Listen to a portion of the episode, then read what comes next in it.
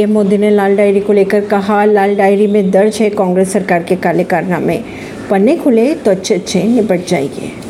राजस्थान दौरे पर पीएम नरेंद्र मोदी ने लाल डायरी का ज़िक्र किया और विपक्षी गठबंधन का नाम इंडिया रखने को लेकर निशाना भी साधा।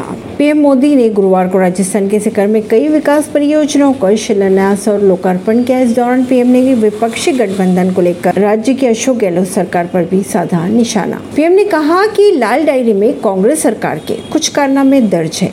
उन्होंने आगे ये भी कहा कि कांग्रेस के बड़े से बड़े नेताओं को इस लाल डायरी के नाम सुनते ही डर क्यों लग रहा है? परवेश नई दिल्ली से